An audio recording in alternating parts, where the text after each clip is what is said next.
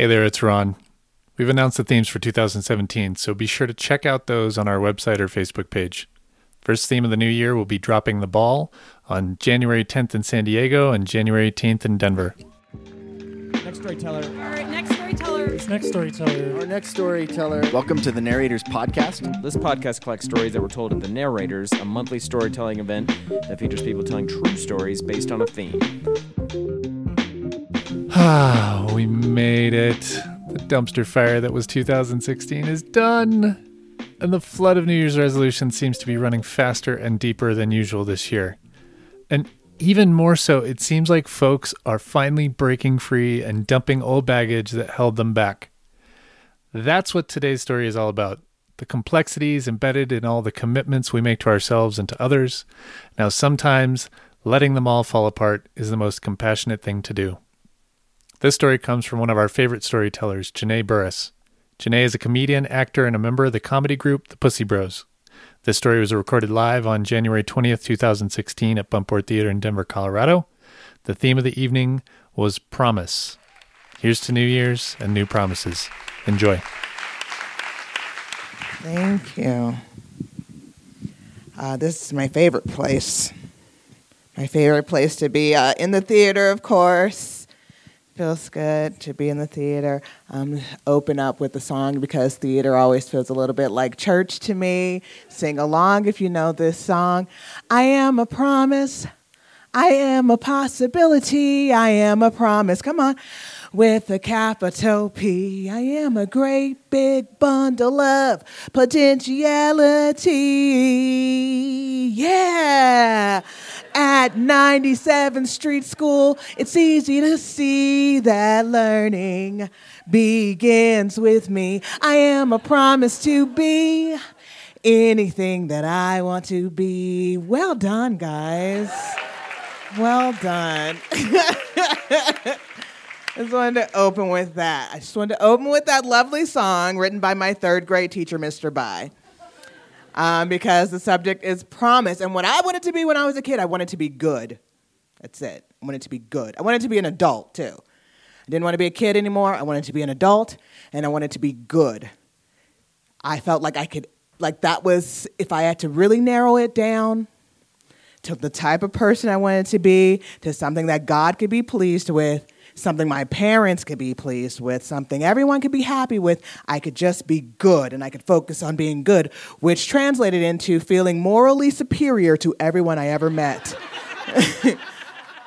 Completely judgmental, unkind, really, and disrespectful at times because I wanted to be good. And today is January 20th. Um, today is January 20th.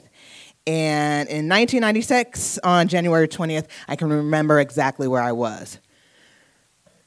Because when big things happen, you remember exactly where you were on random dates. January 20th, 1996. Um, I am with my friend Celestina. Her birthday is January 6th. Mine is January 26th. We decided to celebrate together on January 20th. And we're hanging out in LA at the Santa Monica Pier, you know, being teenagers, having a good time and I'm halfway home and my pager starts blowing up, you guys. Uh, my mom is blowing me up on my pager. Back there, but what does she want? She knows I'm out enjoying myself, getting ready to be 16, and my pager is, pager is blowing up. We pull up. I hop out, and my mom comes running to me, and then she collapses in my arms, and she says, "They killed him, Janae. They killed him." Like who? Who? What? Mom, what are you talking? They killed who? They killed Don. And I get a wave of relief. Don's my neighbor. Don's a drug dealer. I didn't really give a fuck. My dad had just died just a couple months before. I had no more tears. I had no tears for my drug dealing neighbor. And I had no idea why my mom collapsed and was frantic and was paging me because of Don, our drug dealing neighbor. He was murdered right next door in his home. He's a drug dealer, that's the way you go. And I didn't get it why she was so broken up about our neighbor. What's the big deal? Why she broken up about our neighbor? And all that week, my mom is in mourning for our neighbor.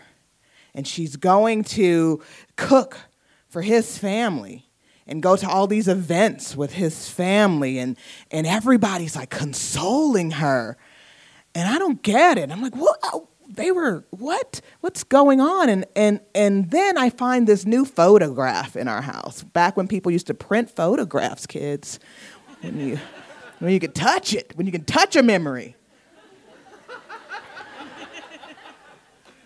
and there's this new photograph in the cabinet it's a photo of my mom and don in that classic like 90s style when you go to a concert and you pose together like you're at the prom and they're together like on a date, and it suddenly hits me, oh my God, my mom was fucking Don. this is her boyfriend, it turns out. And because of my, you know, my moral superiority and my, this great feeling of righteous indignation, I take the photo and I fling it into the street. Fuck that. I don't care that he's dead. Your photo's gone, mom, okay? I get it now. You were cheating with our neighbor. I get it. And you don't get to remember him. And it broke her heart so badly. She was so hurt by it. She was so hurt by that.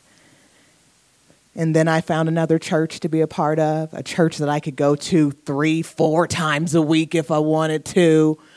I could hang out at the church after church. I could hang out with the people from church all the time. I was having a real great time, just feeling good. I was like, this is a place where people can appreciate you know, my moral superiority. These are my people here. And I got deep, deep into my church, and I hated my mom, and I moved around with other family members, and I hated her. And then I got a boyfriend of my own. I got a boyfriend, my first big girl boyfriend, and I wrote a letter to my mom to tell her that I was an adult and I was going to have sex and God understands.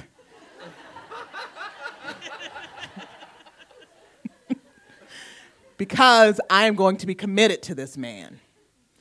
I am going to be with him and just him because it's love and God gets love. And it's all right that we're not married as long as I commit to this one man and that I I do better than she did for my dad. You know, I don't I don't cheat on this one man. I don't I don't need to be married to this man, but I do start wearing a ring. I start wearing a promise ring with this man. I wear this promise ring and then my, you know, then I really feel good about myself, you know. I don't need to be married. I don't need a marriage license, okay? I am so good, so much better than you all that just a simple promise in my mind and my willpower, I can just commit to this man. Okay? I don't need to be married to this man. And I am with this man for most, most of my youth. I am with this man and I am miserable. I am miserable. At year six, year six, I am miserable. But I've made a promise, okay? I was with this man. I lost my virginity to this man. I promised to God that I could be with this man and someday we're going to get married. And his mother wanted us to be married. And I, I, promised to her that we would be married. And I promised to him that we would be married, even though this wasn't a real engagement ring or anything. This was just a promise ring, you know. And I committed to that ring and I committed to this man. And then at year eight, year eight, I couldn't keep my promise anymore. It all came tumbling down. Suddenly, I wasn't better than my mom. I wasn't better than anybody. I started to like someone else, and I broke my promise. I couldn't stay committed to this man in spite of all this promising I had done to myself and to God. And then the promise of God and heaven started to fall apart, and all these promises just keep falling apart. And um, um, a promise turns out to, a promise is not a guarantee. A promise is just hopeful, hopeful, wishful thinking, and I'm not so much. I don't think I'm not that teenager anymore. You know, I know I have flaws. I know that my mom had flaws. I know that she was just a woman, just trying to make it, just trying to live, just trying to be, and I'm not better than her. And and that's it. That was my story about promise. All right. Thanks for hanging in there, y'all.